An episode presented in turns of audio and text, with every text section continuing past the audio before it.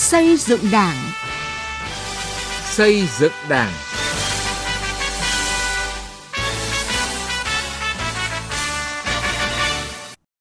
Kính chào quý vị và các bạn. Chương trình xây dựng Đảng hôm nay có những nội dung sau: Xây dựng nhà nước pháp quyền Việt Nam, những điểm nhấn và vấn đề đặt ra theo nghị quyết lần thứ 13 của Đảng. Nâng cao năng lực lãnh đạo, cầm quyền và sức chiến đấu của Đảng. Bộ đội biên phòng tỉnh Lạng Sơn làm theo lời Bác. Trước hết, mời quý vị và các bạn cùng nghe thông tin về công tác xây dựng Đảng đáng chú ý. Phát biểu tại lễ trao giải thưởng 10 gương mặt trẻ Việt Nam tiêu biểu năm 2020, Ủy viên Bộ Chính trị, Thường trực Ban Bí thư Võ Văn thường ghi nhận giải thưởng gương mặt trẻ Việt Nam tiêu biểu là hoạt động rất thiết thực và ý nghĩa nhằm tôn vinh những thanh thiếu nhi tiêu biểu có uy tín và ảnh hưởng tích cực trong thanh niên và cộng đồng.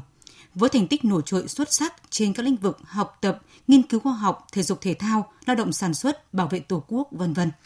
Đồng chí Võ Văn Thưởng nhấn mạnh, một trong những định hướng phát triển đất nước giai đoạn 2021-2030 mà đại hội lần thứ 13 của Đảng đã đề ra là phát triển nguồn nhân lực chất lượng cao, thu hút và trọng dụng nhân tài.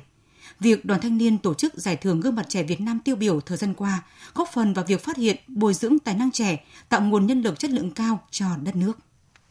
Ban tuyên giáo Trung ương vừa ban hành kế hoạch tổ chức hội nghị trực tuyến toàn quốc nghiên cứu học tập quán triệt tuyên truyền nghị quyết đại hội lần thứ 13 của Đảng nhằm giúp cán bộ đảng viên nắm vững nội dung cốt lõi, những điểm mới trong các văn kiện đại hội 13 của Đảng. Trên cơ sở đó, cấp ủy các cấp lãnh đạo chỉ đạo xây dựng chương trình hành động để tổ chức thực hiện nghị quyết đại hội lần thứ 13, đồng thời tuyên truyền sâu rộng trong toàn đảng, toàn dân và toàn quân tạo sự thống nhất về ý chí và hành động để tổ chức thực hiện nghị quyết đại hội lần thứ 13, tạo sự thống nhất về ý chí hành động trong quá trình triển khai thực hiện nghị quyết. Hội nghị triển khai quán triệt 5 chuyên đề, nội dung các chuyên đề tập trung vào những vấn đề cốt lõi, nhận thức mới, tư duy mới trong các văn kiện Đại hội 13 của Đảng. Đảng ủy khối doanh nghiệp Trung ương, Tạp chí Cộng sản, Liên hiệp các hội khoa học và kỹ thuật Việt Nam, Viện Kinh tế và Pháp luật Quốc tế phối hợp tổ chức hội thảo khoa học, xây dựng tổ chức đảng và phát triển đảng viên trong doanh nghiệp, một số vấn đề lý luận và thực tiễn. Tại hội thảo, các ý kiến tham luận khẳng định các tổ chức cơ sở đảng và đảng viên trong doanh nghiệp là bộ phận cấu thành quan trọng và là hạt nhân chính trị trong doanh nghiệp, là cầu nối giữa đảng với cán bộ, công chức, viên chức và người lao động. Tổ chức cơ sở đảng trong doanh nghiệp trực tiếp lãnh đạo là cán bộ đảng viên và người lao động thực hiện chủ trương, đường lối của Đảng, chính sách pháp luật của nhà nước, góp phần đắc lực đưa chủ trương, đường lối, nghị quyết, chỉ thị của Đảng và chính sách pháp luật của nhà nước đi vào cuộc sống. Tuy nhiên, các ý kiến cũng chỉ ra rằng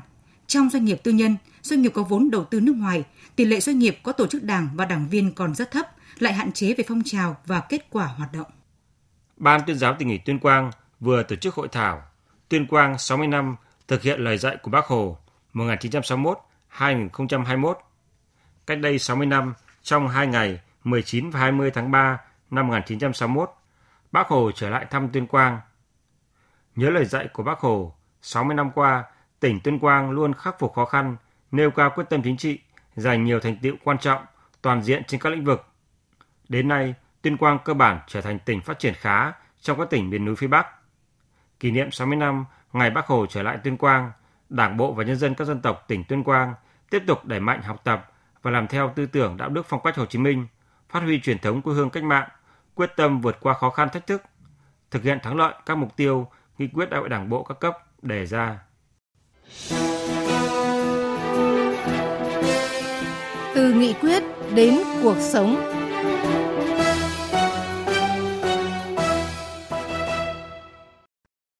Thưa quý vị và các bạn, Nghị quyết đại hội lần thứ 13 của Đảng nhấn mạnh xây dựng và hoàn thiện nhà nước pháp quyền xã chủ nghĩa trong sạch vững mạnh, tinh gọn, hoạt động hiệu lực hiệu quả vì nhân dân phục vụ và vì sự phát triển của đất nước là nhiệm vụ trọng tâm của đổi mới hệ thống chính trị. Vậy tư tưởng quan điểm về xây dựng nhà nước pháp quyền xã chủ nghĩa của Đảng ta lần này có những đổi mới như thế nào so với các kỳ đại hội trước? Những việc cần làm để sớm xây dựng nhà nước pháp quyền xã hội chủ nghĩa theo tinh thần nghị quyết đại 13 của Đảng. Bài viết của phóng viên Sĩ Lý. Giáo sư tiến sĩ Võ Khánh Vinh, nguyên Phó Chủ tịch Viện Hàn Lâm Khoa học Xã hội Việt Nam cho biết, xây dựng nhà nước pháp quyền xã hội chủ nghĩa của nhân dân, do nhân dân và vì nhân dân là chủ trương lớn lần đầu được đề cập tại hội nghị đại biểu toàn quốc giữa nhiệm kỳ của Đảng khóa 7 tháng 1 năm 1994. Các đại hội 10, 11 và 12 đều coi xây dựng nhà nước pháp quyền là một trong những nhiệm vụ quan trọng. Đại hội 13 tiếp tục khẳng định xây dựng và hoàn thiện nhà nước pháp quyền xã hội chủ nghĩa trong sạch, vững mạnh, tinh gọn, hoạt động hiệu lực, hiệu quả vì nhân dân phục vụ và vì sự phát triển của đất nước. Đây vừa là định hướng phát triển từ năm 2021 đến năm 2030, vừa là nhiệm vụ trọng tâm của nhiệm kỳ 13 với rất nhiều điểm mới. Ờ, cái phương diện liên quan đến nhà nước pháp quyền trong cái văn kiện đại hội 13 của đảng thì có ít nhất là bốn cái điểm mới. Thứ nhất ấy, là đảng ta nhấn mạnh rằng là xây dựng nhà nước pháp quyền là một trong những nhiệm vụ trọng tâm của hoàn thiện và xây dựng hệ thống chính trị ở Việt Nam. Điểm thứ hai ấy, cũng đã thể hiện là cái giá trị cao nhất của nhà nước pháp quyền, đó là tính thường tôn, hiến pháp và pháp luật. Ý thứ ba đấy, thì đảng ta lấy cái mục tiêu xây dựng nhà nước pháp quyền, đó là quyền con người, quyền của công dân. Trong quá trình xây dựng nhà nước pháp quyền, phải đề cao cái nhân tố con người. Ý thứ tư nữa, lần này thì đảng ta càng nhấn mạnh nhiều hơn nữa, cái tăng cường là kiểm soát quyền lực. Báo cáo chính trị và các văn kiện đại hội 13 của Đảng đã thể hiện rất sắc nét các nội dung viết về nhà nước pháp quyền xã hội chủ nghĩa, Đi cùng với đó là một tầm nhìn mang tính chiến lược về xây dựng hoàn thiện hệ thống pháp luật, tổ chức thi hành pháp luật, cải cách tư pháp trong giai đoạn 2021-2030. Điều này đặt ra yêu cầu phải có những thay đổi đột phá mạnh mẽ hơn về xây dựng thể chế. Ông Trần Hoàng Ngân, Ủy viên Ủy ban Kinh tế của Quốc hội cho rằng, đổi mới tư duy, đột phá xây dựng thể chế đồng bộ là yêu cầu và điều kiện để xây dựng nhà nước pháp quyền. Phải thay đổi ở cái tư duy về cái cái cách làm về thể chế và phải làm sao cái thể chế hết sức là đồng bộ mà nhất là thể chế kinh tế thị trường định hướng xã chủ nghĩa. Theo nhiều chuyên gia, bản chất của nhà nước pháp quyền xã hội chủ nghĩa Việt Nam là nhà nước đặt dưới sự điều chỉnh tối cao của pháp luật. Do đó, hệ thống thể chế pháp luật trong nhà nước pháp quyền phải bảo đảm tính đồng bộ, công khai, minh bạch, khả thi và hiệu quả, bảo đảm nguyên tắc bình đẳng trước pháp luật và bảo vệ quyền con người. Vì vậy, một trong những điều kiện tiền đề đảm bảo cho công cuộc xây dựng hoàn thiện nhà nước pháp quyền thì cần đổi mới và đẩy nhanh hoạt động xây dựng pháp luật để tạo ra hệ thống pháp luật đồng bộ, điều chỉnh mọi mặt của đời sống xã hội. Đồng thời, có những cơ chế, nguồn lực đảm bảo cho pháp luật được thực thi nghiêm túc. Chúng ta tiến hành xây dựng nhà nước pháp quyền với những đặc trưng cơ bản đó là tất cả quyền lực thuộc về nhân dân, Quyền lực nhà nước là thống nhất, có sự phân công, phối hợp và kiểm soát giữa các cơ quan trong việc thực hiện các quyền lập pháp, hành pháp và tư pháp. Có sự kiểm tra, giám sát chặt chẽ về thực hiện quyền lực nhà nước của nhân dân. Mọi chủ thể trong xã hội đều phải tôn trọng và nghiêm chỉnh thực hiện pháp luật mà hiến pháp là đạo luật tối cao. Theo luật sư Nguyễn Tiến Lập, trọng tài viên Trung tâm Trọng tài Quốc tế Việt Nam, thời gian qua, chúng ta đang phải đối mặt với tình trạng lạm dụng quyền lực. Vì vậy, để xây dựng hoàn thiện nhà nước pháp quyền thì phải giải quyết được vấn đề kiểm soát quyền lực. Cái quá trình xây dựng nhà pháp quyền sẽ là một quá trình rất lâu dài. Thì thì như vậy là cần phải chuyên nghiệp hóa cái bộ máy nhà nước. À, thế cái chuyên nghiệp ở đây ấy, theo cái định hướng nào? Một cái định hướng rất quan trọng mà tổng bí thư đã nói ấy, là làm sao kiểm soát được quyền lực mà tập trung vào cái vấn đề là nâng cao năng lực quản trị quốc gia. Quá trình xây dựng nhà nước pháp quyền xã hội chủ nghĩa Việt Nam đang phải đối mặt với không ít khó khăn và thách thức. Yêu cầu đặt ra là Đảng phải luôn đảm bảo được tính chính đáng trong cầm quyền của mình, thể hiện uy tín, sự tin tưởng, sự cuốn hút của Đảng đối với nhân dân. Tính hiệu quả trong lãnh đạo phát triển kinh tế, văn hóa, xã hội, đáp ứng yêu cầu lợi ích của nhân dân. Do đó, việc hoàn thiện một hệ thống thể chế pháp luật đồng bộ, một bộ máy nhà nước tinh gọn, hoạt động hiệu quả, tăng cường công khai, dân chủ minh bạch sẽ là những việc làm có ý nghĩa to lớn đối với công cuộc xây dựng nhà nước pháp quyền xã hội chủ nghĩa Việt Nam.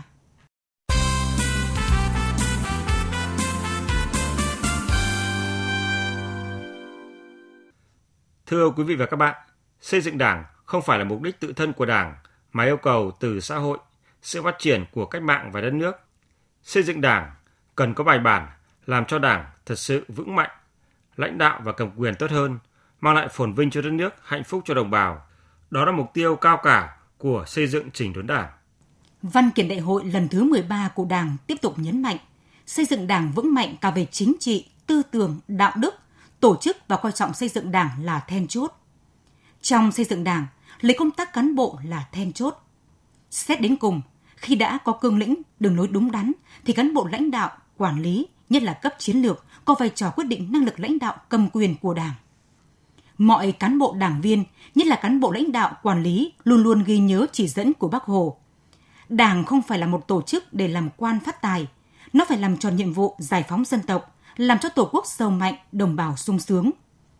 Đảng lãnh đạo cầm quyền giỏi thì cách mạng thắng lợi, đất nước phát triển, nhân dân được hưởng lợi. Bác Hồ nhấn mạnh, dân chúng chính là những người chịu đựng cái kết quả của sự lãnh đạo của ta. Đảng phải quyết định mọi vấn đề cho đúng và phải dựa vào ý kiến, kinh nghiệm của dân chúng. Phải phòng ngừa những quyết định sai, nhất là sự sai lầm về đường lối. Việc gì cũng hỏi ý kiến dân chúng, cùng dân chúng bàn bạc, giải thích cho dân chúng hiểu rõ, được dân chúng đồng ý, do dân chúng vui lòng ra sức làm. Dân chúng biết giải quyết nhiều vấn đề một cách đơn giản, mau chóng, đầy đủ mà những người tài giỏi, những đoàn thể to lớn nghĩ mãi không ra. Lời dạy ngắn gọn sâu sắc của Bác Hồ có ý nghĩa rất quan trọng đối với vai trò lãnh đạo cầm quyền của Đảng và mỗi cán bộ lãnh đạo quản lý của Đảng, chính quyền nhà nước ở tất cả các cấp, các lĩnh vực. Tăng cường xây dựng trình đốn Đảng và hệ thống chính trị trong sạch vững mạnh là vấn đề đặt ra lên hàng đầu trong văn kiện đại hội 13 của Đảng. Trong báo cáo trình bày trước đại hội ngày 26 tháng 1 năm 2021, Tổng Bí thư Chủ tịch nước Nguyễn Phú Trọng nêu rõ, tiếp tục đẩy mạnh xây dựng trình đốn Đảng, xây dựng nhà nước pháp quyền xã hội chủ nghĩa và hệ thống chính trị trong sạch vững mạnh. Xây dựng trình đốn Đảng gắn liền với xây dựng nhà nước và hệ thống chính trị là điểm mới được nhấn mạnh tại Đại hội 13 nhằm nâng cao năng lực lãnh đạo cầm quyền của Đảng và phát huy sức mạnh tổng hợp của hệ thống chính trị. Tổng Bí thư Chủ tịch nước nhấn mạnh, kết hợp hài hòa, chặt chẽ và có hiệu quả giữa xây dựng với chỉnh đốn Đảng, giữa xây dựng Đảng với bảo vệ Đảng, không ngừng nâng cao năng lực và đổi mới phương thức lãnh đạo cầm quyền của Đảng trong điều kiện mới. Học tập và làm theo bác.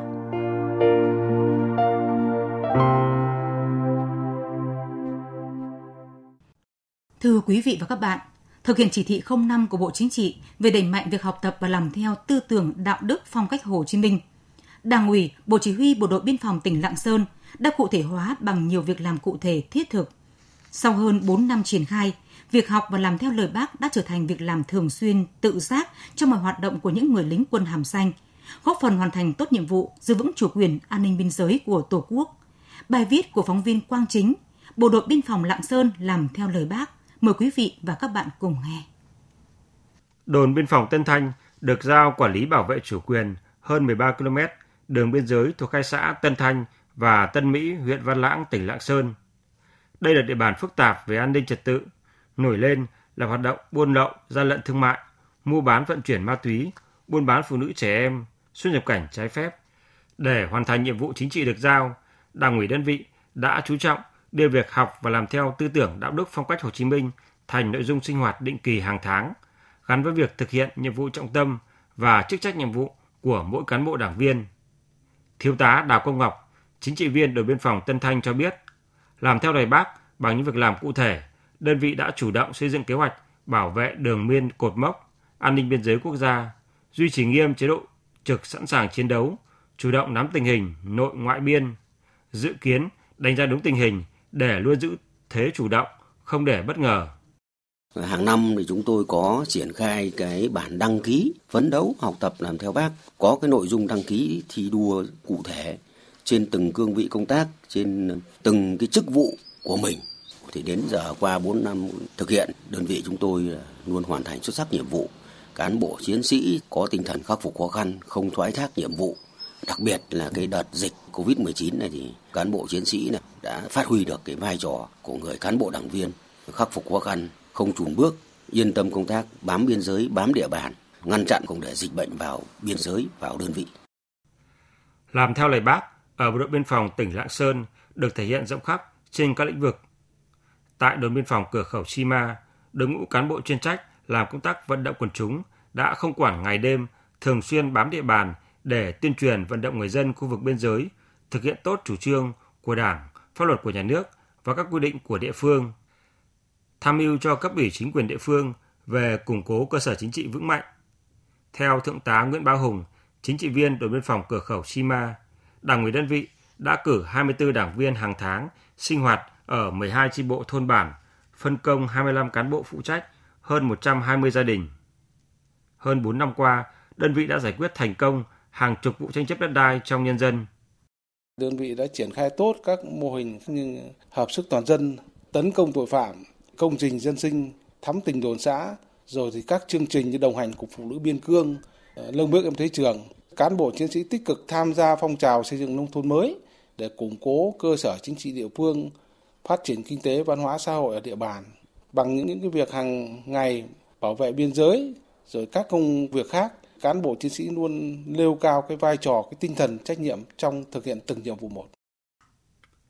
để việc học tập và làm theo tư tưởng đạo đức phong cách Hồ Chí Minh ngày càng đi vào chiều sâu, Đảng ủy, Bộ Chỉ huy Bộ đội Biên phòng tỉnh Lạng Sơn đã làm tốt công tác tuyên truyền, quán triệt những nội dung chuyên đề liên quan đến chỉ thị 05. Qua đó, mọi cán bộ chiến sĩ đã nhận thức rõ hơn ý nghĩa, tầm quan trọng của việc học và làm theo lời bác, sẵn sàng vượt khó, chủ động phát huy tích cực vai trò nòng cốt trong bảo vệ chủ quyền an ninh biên giới quốc gia. Đại tá Trịnh Hữu Tăng, chính ủy Bộ đội Biên phòng tỉnh Lạng Sơn cho biết, làm theo lời bác, cán bộ chiến sĩ biên phòng Lạng Sơn luôn tích cực bám nắm địa bàn, dũng cảm mưu trí sáng tạo, kiên quyết tấn công tội phạm. Bình quân, mỗi năm đơn vị tổ chức hàng nghìn buổi tuần tra kiểm soát, phát hiện ngăn chặn kịp thời hàng nghìn vụ việc vi phạm quy chế biên giới, bắt giữ xử lý hàng trăm vụ phạm pháp hình sự. Chúng tôi đã tham mưu cho địa phương thực hiện có hiệu quả tổ chức phong trào toàn dân tham gia bảo vệ chủ quyền lãnh thổ, an ninh biên giới quốc gia. Nó đã tạo ra được một cái phong trào toàn dân rộng khắp để huy động sức mạnh của các cấp các ngành, của mọi tầng lớp nhân dân để quản lý bảo vệ vững chắc chủ quyền lãnh thổ an ninh biên giới quốc gia trên tuyến biên giới của tỉnh Lạng Sơn. Về cái công tác đảm bảo an ninh trật tự địa bàn thì chúng tôi đã triển khai cái mô hình hợp sức toàn dân tấn công tội phạm